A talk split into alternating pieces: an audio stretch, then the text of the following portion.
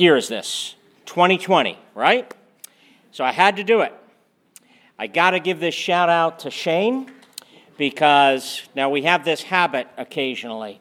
He works, of course, a lot of times over in this office, and I'm here, so we'll meet together just to say hi, right? An hour later, after we've been talking about everything imaginable, okay? We basically, he said to me, he says, You know what? What do you think of when you think of 2020? Vision, right? Diane's going, I got that. That was good. That was. So, thinking 2020 vision, guess what we're doing? And I promise you, we will get back to the book of Romans in February. For January, I couldn't help myself. We're going to do a brief series, three sermons on 2020 vision, and take a look at some of the foundational principles, organizing principles behind Spruce Creek's vision. I want you to just think about vision for a second and the importance of vision. You know, John Calvin, in his Institutes, used spectacles or glasses as an illustration for the scriptures. He said, The scriptures are like glasses that you must put on if you're going to know God, understand God, know who He is, understand the world right, even know yourself. He says, without these spectacles, the scriptures, we are unable to see. You're not going to know God correctly without the scriptures. You're not going to know yourself correctly without the scriptures telling us that we are, in Francis Schaeffer's words, glorious ruins. I mean, we are, think about what the scriptures talk about in terms of mankind, made in the image of God, made just a little lower than the angels. I mean, that's glory. And yet, fallen, rebelled from God. So we're glorious ruins. Where do we learn that? We learn that in the scriptures. I remember getting my first pair of glasses when I was 19 years old. I thought I was just a bad student, which was true, but I had a second reason. I couldn't see. I was and continue to be quite nearsighted. And so at age 19, I go to the eye doctor, I put on glasses, and I went, I can see, but I'm still a bad student. But I, I just didn't have an excuse anymore. So, in the same way, while the scriptures are the ultimate glasses or spectacles for our faith and our lives, we, if you think about this, if we are going to apply the scriptures, and John Frame, one of my teachers, one of Rick's teachers, would say all of knowledge, for it to be true knowledge, is application. Again, taking our cue from the scriptures, Paul said to Timothy, All scripture is breathed out, inspired by God, and is useful. In other words, you don't know the usefulness, the application of it, you don't really know the scriptures. And so, if we're going to apply the scriptures well in our current context, that means the year 2020 in Central Florida, in Volusia County, Florida, living in our culture, living in our world, we need to have some organizing principles to guide us. And that's what a vision basically does. It's not comprehensive, but it says, okay, we're going to take a look at what the scriptures say as their sole authority for faith and life. How can we then put it and organize it a little bit so that for our ministry, our leadership, the questions we ask, and our faith, it can serve as a guide? And so, for us, if you picture it here at Spruce Creek and we talk about our ultimate mission, taking it from what Jesus said to his disciples in Matthew chapter 28. Our mandate is to what? To go and make disciples of who? All nations, baptizing them in the name of the Father and of the Son and of the Holy Spirit, and teaching them to obey. Sometimes we forget this is part of the commission. Teaching them to obey everything, not just our favorite passages, but everything Jesus taught us Okay? If that is our mandate, our commission to go and make followers of Jesus, disciples of Jesus, one way to kind of think about, well, what does that look like is under three headings. So this is kind of a summary statement. And guess what? It organizes well into a three week sermon series as well. Don't you love when everything comes together? I do. We can look at it under three headings gospel, community, and mission. Anybody paying attention when I prayed, by the way, last week? Did you notice I gave a commercial and a teaser for this when I structured my pastoral prayer under gospel, community, and mission. It's almost like I planned this sermon series. I'm not winging it up here today. Okay? So when we look at it, when we highlight these three themes, okay, the gospel is the good news of Jesus and his kingdom that does what? It forms a people, a community, his special treasured possession for himself, who is his instrument to accomplish his mission in the world. In other words, it's not our mission. As one writer put it, God has a mission, and he has a church for his mission. And so, in other words, for the next several weeks, for the month of January, we're basically going to look at these three themes gospel, community, and mission. And where are we starting this morning? We are starting on the gospel, the gospel of the kingdom. The text we are using this morning is Mark chapter 1, verses 14 and 15. And so, before I read it, let's pray and ask the Spirit of God to lead us as we encounter God and His Word. Father, we thank you. And I know I am woefully inadequate for this task. I'm humbled by the fact that I have the privilege of being able to proclaim your word, and I, as much as anyone else, need to come under it and listen to it. And we need to know that you are the one speaking in and through your word this morning. And so I pray, Lord, that your spirit would be our teacher. In Jesus' name, amen. I will ask you if you are able to stand one more time for the reading of God's word. Mark chapter 1, verses 14 and 15 says, Now after John was arrested, Jesus came into Galilee proclaiming the gospel of God and saying, The time is fulfilled and the kingdom of God is at hand. Repent and believe the gospel. Friends, this is the word of the Lord. You may be seated. Well, take a look at the text with me. It gives us context. This is after Jesus' baptism, after he's been driven out by the Spirit of God into the wilderness to be tempted by the devil. It says then that Jesus came into Galilee proclaiming the gospel of God. So much of Jesus' ministry was made up of teaching and, pro- and proclamation, teaching and preaching. That's what the scriptures choose uh, to share with us, to tell us. You know, one of my favorite verses in the Bible, I don't know if you know this about me, but I love to read. Anybody know? I love books. Books are just about my favorite thing in the world. You know, I'm blessed. Many of you give Christmas gifts to Evie and I and different stuff.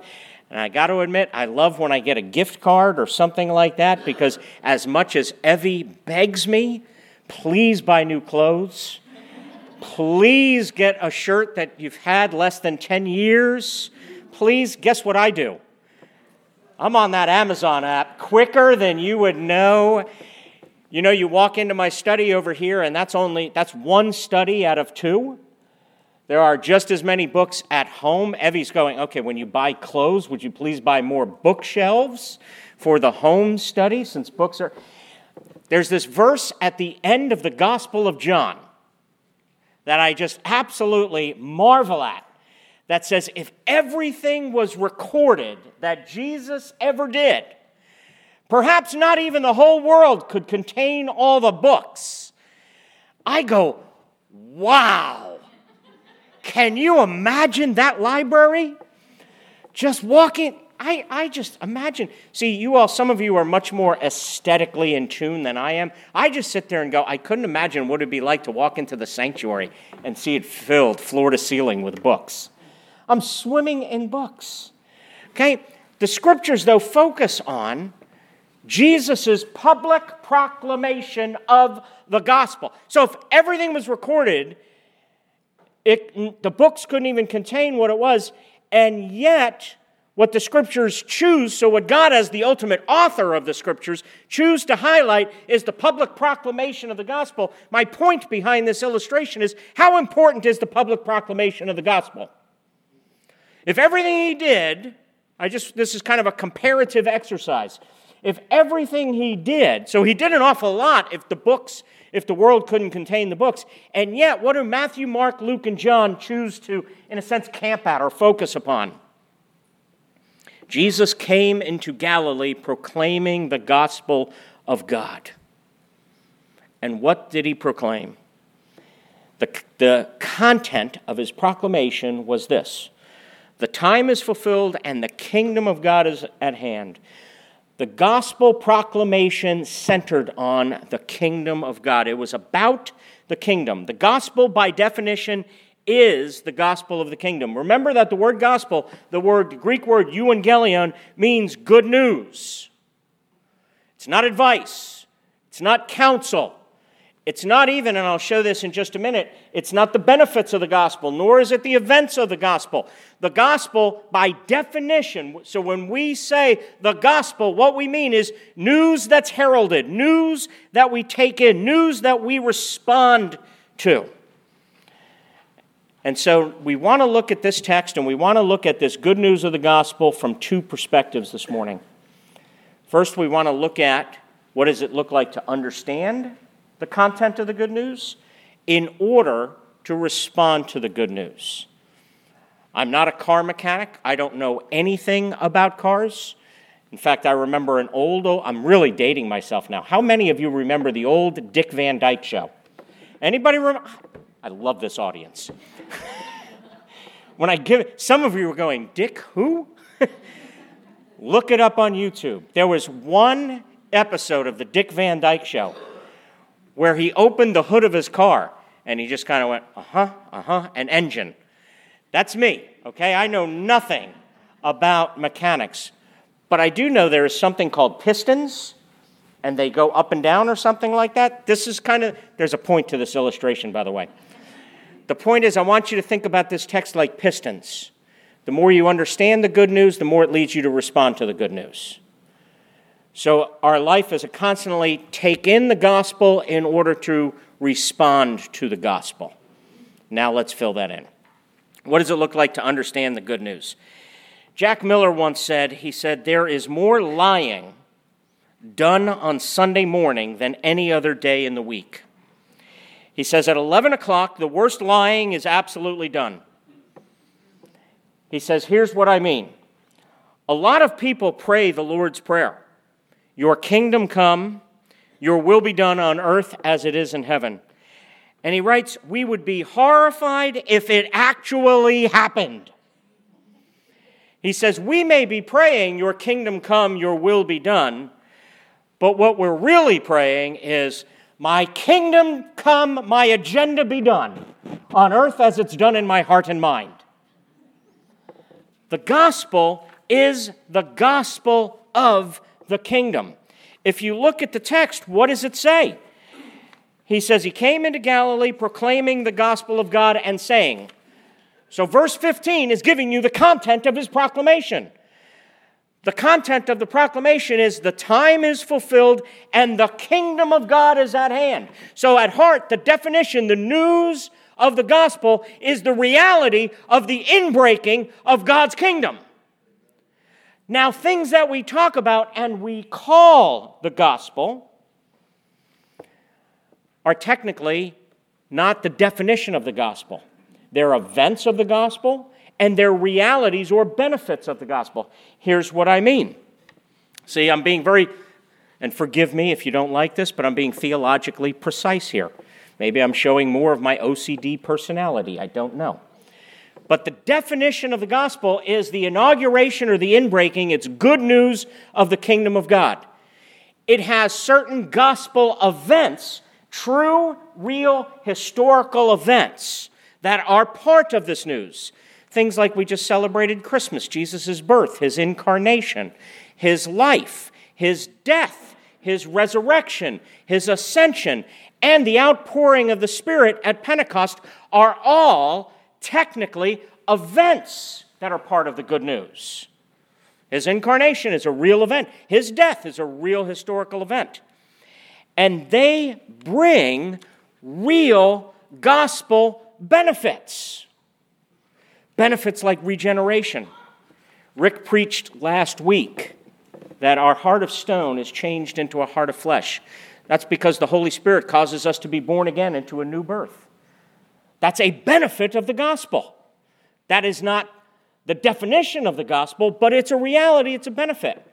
We're united to Christ, where everything that's true of Jesus becomes true of us. So, like we could be justified, the legal declaration that we are both forgiven and righteous. That is not Rick talked about pushback earlier. I wait and see how much pushback I get from this. I'm being radical here for a second, but I'm being radically precise. That is not the heart of the definition of the gospel. What it is, is the central centrality of the heart of one of the greatest benefits of the gospel.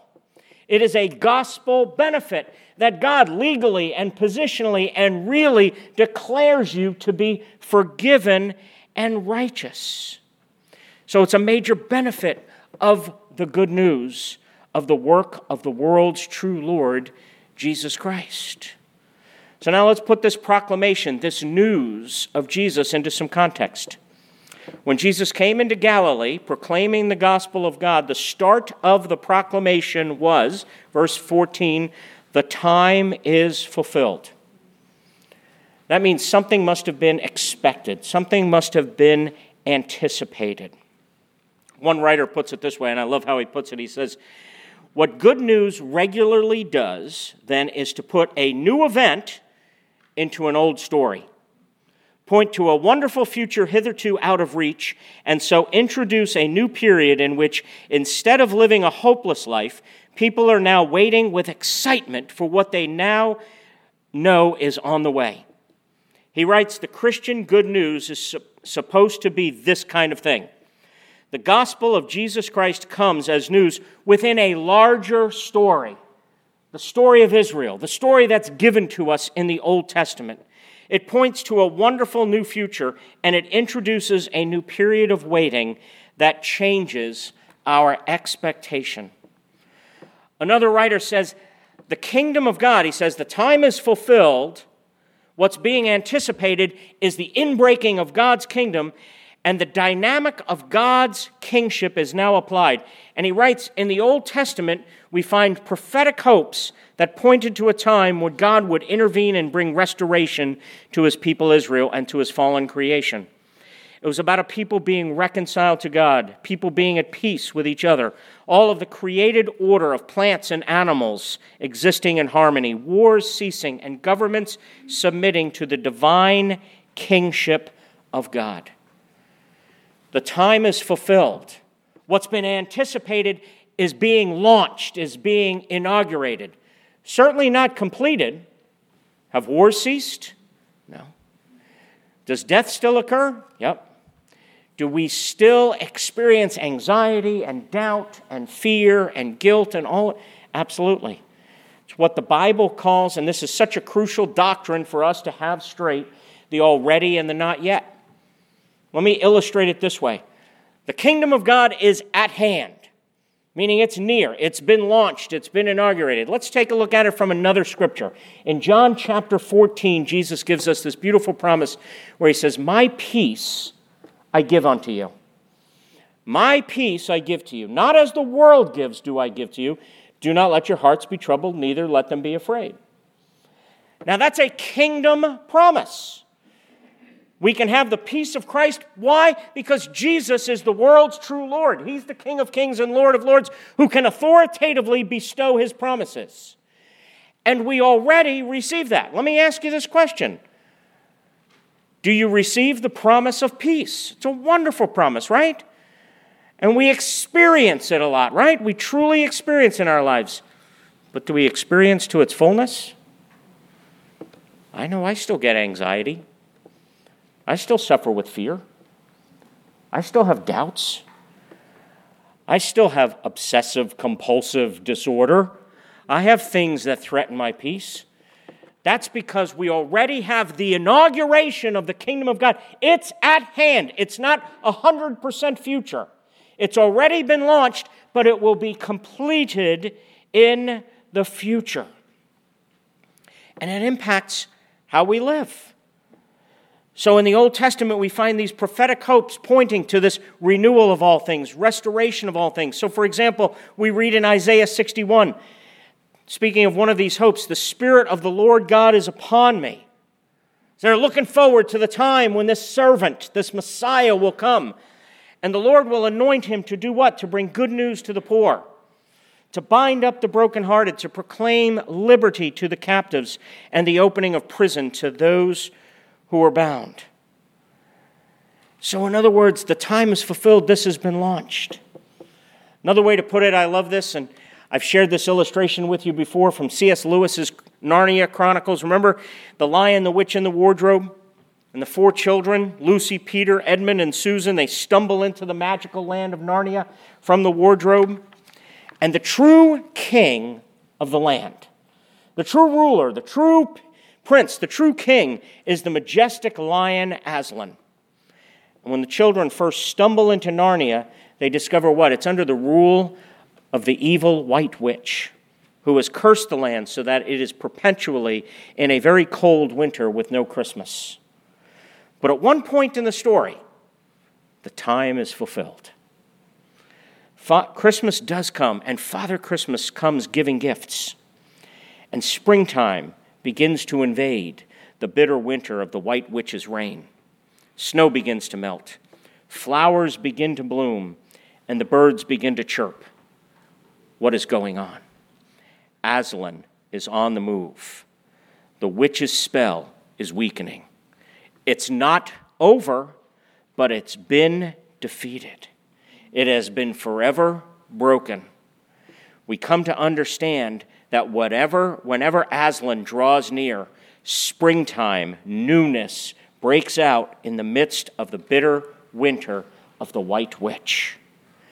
This is what the kingdom of God is all about. This is what the good news of the kingdom is all about. The kingdom's been launched. Springtime. There are elements of springtime all around us, like when we come to worship and we exalt in song and praise our Lord and King. When we greet one another, when we pray for one another, when we're kind to one another, when we see the fruit of the Spirit, when we experience some of that shalom, some of that peace, we see that the reign of Jesus has begun. And the reign of the evil one, though not completely over, it has been inaugurated, it's broken in. It's been fundamentally inbreaking into the world as we eventually see, especially through the cross of Jesus. And so, in other words, if we understand that the good news means understanding that the long awaited, the time is fulfilled, rule and reign of God, the kingdom of God has arrived. It's come to earth, it's broken into history. Let's ask this question What's the only way to respond? What's the other piston, so to speak? And our text tells us, verse 15 repent and believe in the gospel. Now let's define those terms. First of all, what does repentance mean? The Greek word, the word metanoia, means literally a change of mind. It is a turning.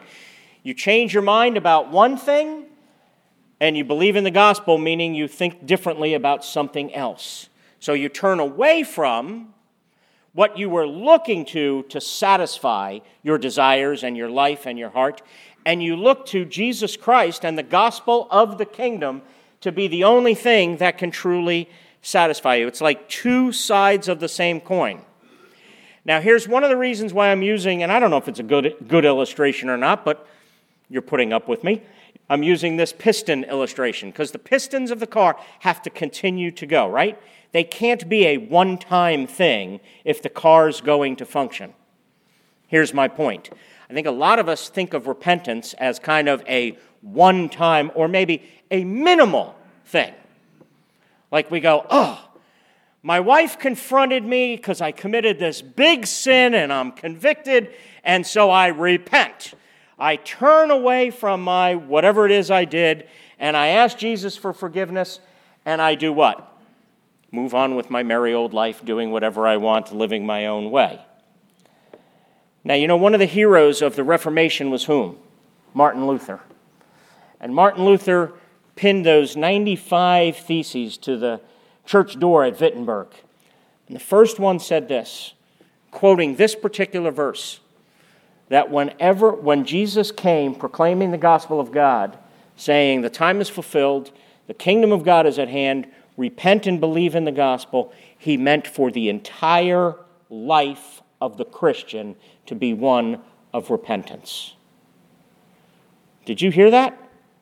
The piston of the car, the pistons of the engine of your heart needs to be a continual understanding of the gospel, which leads us to a continual turning away from anything that we have allegiance to, to making our central allegiance Jesus Christ and his kingdom. A continual repentance and faith. We turn away from any competing allegiances. Let me give you a challenge and an application as we kind of begin to wrap this up and think about this. A discipline that I was taught and picked up in seminary. One of the books, I don't remember every book that I read in seminary.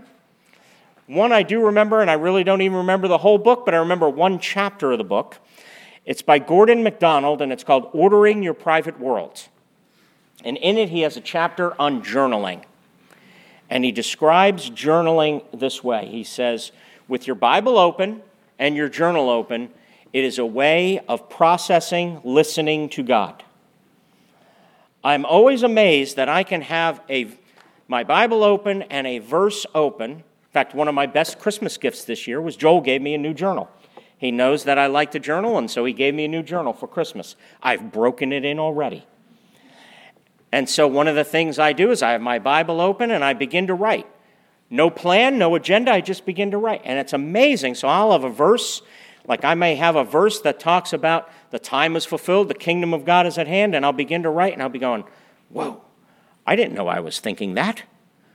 I didn't know I was feeling that ooh, I'm a little more angry than I thought, or I'm a little bit more this than I thought, or I'm a little bit more that. And what does that lead to? I'm processing now, listening to God as the Spirit is using His Word to do what? To convict me and lead me into the good news of Jesus. I'm repenting and believing the gospel. Let me make a challenge for you. Very specific channel, challenge. Get a journal, and here's one of the things I'd challenge you to write what are the things in my life that are competing for my allegiance? What are the things in my life that are competing with Jesus, who alone deserves my full and complete and total allegiance, but they're competing for my allegiance? So I'll give a couple examples. You may be a student, and maybe grades are very important to you, but maybe they're too important to you because are they, is it more important to get a good grade? Or is it to learn because you're learning a part of God's truth and God's world that is propelling you to worship? What has your allegiance? Or examine your relationships. Is your allegiance to the truth and the life and the gospel of the kingdom of Jesus Christ? Or is your allegiance to other people liking you? Other people being happy with you? Other people thinking well of you? What is competing with Jesus for the allegiance of your heart? Because the response to the gospel is not, oh, good, let me get more information. The response to the gospel is repentance and faith. If the gospel is not leading you to change, you're not understanding the gospel. And I'm talking about personality, behavioral change. So let me ask you this question. If you're looking at it, is your life, see, I looked at it this way when we prayed last week. When we had the prayer, I said, and Rick rightly talked about kind of forsaking resolution Christianity. Remember that whole thing? And see, ask the question who are you becoming? Are you becoming more like Jesus? Does your life and speech and actions resemble things like the Beatitudes? The fruit of the Spirit. 1 Corinthians 13. These are all things that are aspects of the gospel of the kingdom. If your life does not resemble poor in spirit, mourning, meekness, hungering and thirsting for righteousness, maybe we have some things to repent and believe. Are you repenting of these things? Do you see yourself? Sacrificing more because the gospel is essentially about love, and love is essentially about sacrifice. See, the fundamental question is who are we living for? Are we living for ourselves or are we living for the one? See, think about now what believing the gospel means. Essentially, the gospel is the good news that Jesus gave himself for you. God is love, and love is essentially self giving. And the greatest expression of God's self giving was on the cross, where Jesus gave himself for you. Is your life being conformed to that? Who are you living for? Are you living for yourself or are you living for Christ? My favorite quote on this is the one I heard from Tim Keller years ago, quoting Rebecca Pippert, who worked for InterVarsity staff. She writes, What does it mean then to allow Jesus to be Lord of our lives? Just this whatever controls us is our Lord. The person who seeks power is controlled by power. The person who seeks acceptance is controlled by the people he or she wants to please. We do not control ourselves. We are controlled by the Lord of our life. If Jesus is our Lord, then he is the one who controls. He is the ultimate power. There are no bargains. We cannot manipulate him by playing let's make a deal. If he is Lord, the only option open to us is to do his will, to let him have control. Of course, Jesus remains Lord, whether we accept him or not. His lordship, his essence, is not affected by our response, but our lives are drastically changed by our response.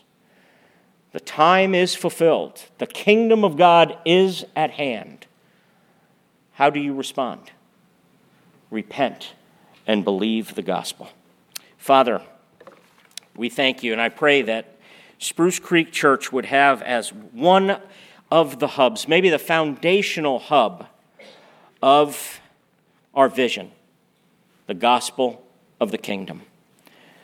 Father, we pray now that you would come to us as we come to your table. In Jesus' name, amen.